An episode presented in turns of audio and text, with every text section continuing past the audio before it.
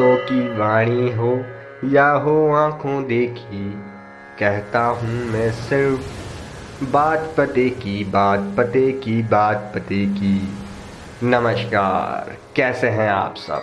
मैं हूँ ईशान सक्सेना और स्वागत है आपका बात पते की में।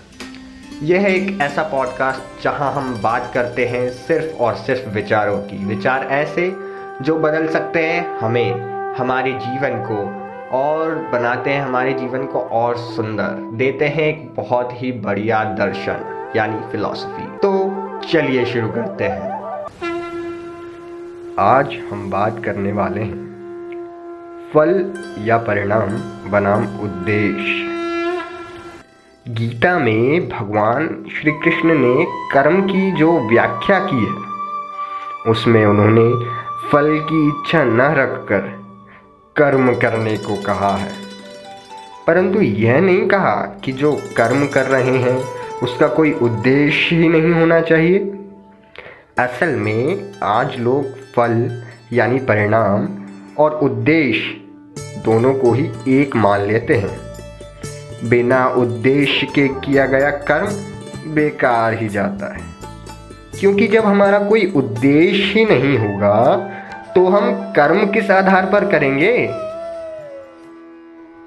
फल और उद्देश्य। दोनों ही थोड़े भिन्न हैं। दोनों के ही बीच एक पतली सी रेखा होती है। फल में स्वार्थ छिपा होता है तो वहीं उद्देश्य में कर्म की सार्थकता।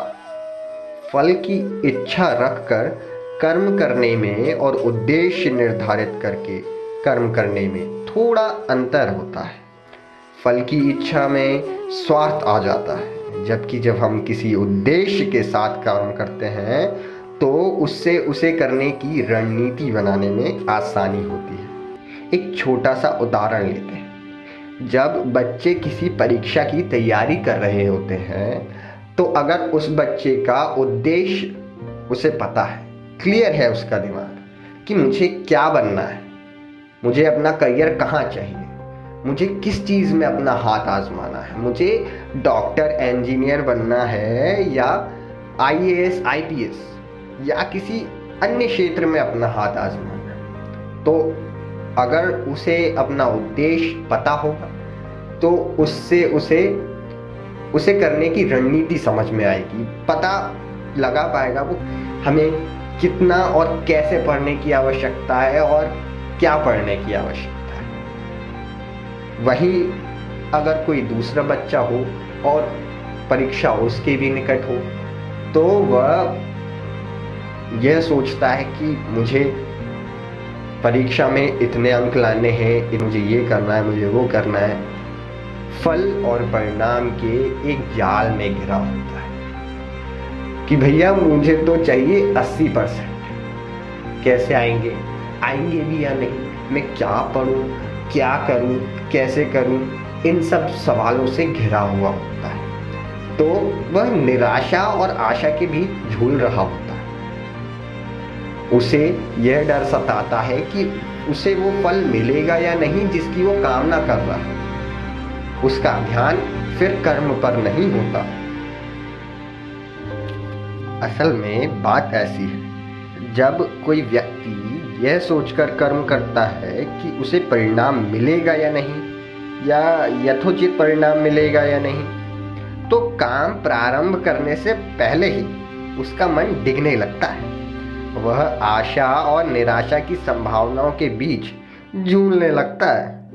उद्देश्य या लक्ष्य दोनों का ही अर्थ है, जैसे अर्जुन का लक्ष्य मछली की आँख को बेदना था।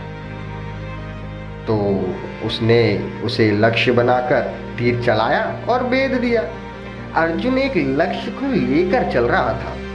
वह फल के बारे में नहीं सोच रहा था कि उसे इसे क्या हासिल होगा यह करके। यह अंतर होता है। यह सच है कि हम जो कर्म करते हैं, उसका फल हमें अवश्य मिलता है। अच्छे कर्मों का फल अच्छा मिलता है और बुरे कर्मों का फल बुरा ही मिलता है। हाँ कभी कभी हमें यह अवश्य लगता है कि हम अच्छे कर्म कर रहे हैं, फिर भी हमें अच्छे परिणाम नहीं मिल रहे, परंतु ये हमारा भ्रम होता है। हम असल में विश्लेषण करें तो हम यह पाते हैं कि कहीं ना कहीं हमें सकारात्मक परिणाम मिल रहे हैं। हाँ प्रतिशत कम ज़्यादा हो सकता है।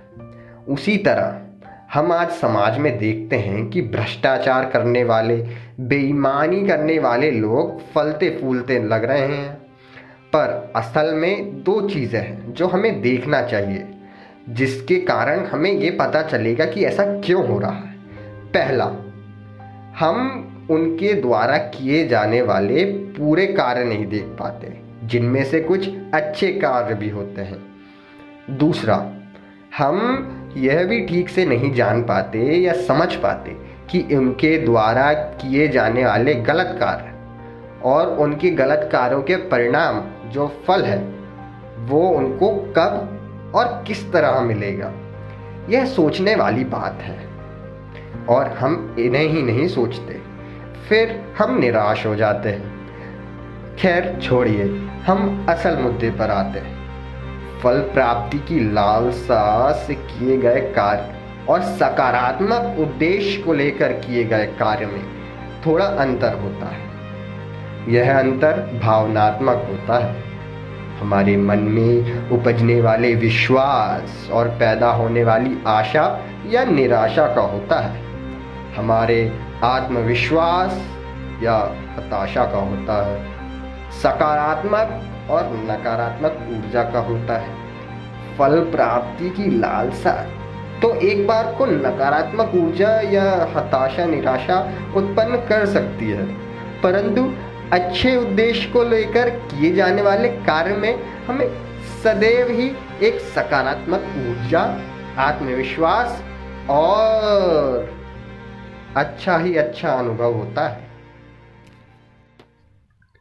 तो इस एपिसोड को यहीं विराम देते हुए thank you so so so much आप सभी का, जिन्होंने मुझे जो पहला एपिसोड था इस पॉडकास्ट का, इतना सारा प्यार दिया, इतना सारा प्यार दिया कि आहा, मज़ा आ गया।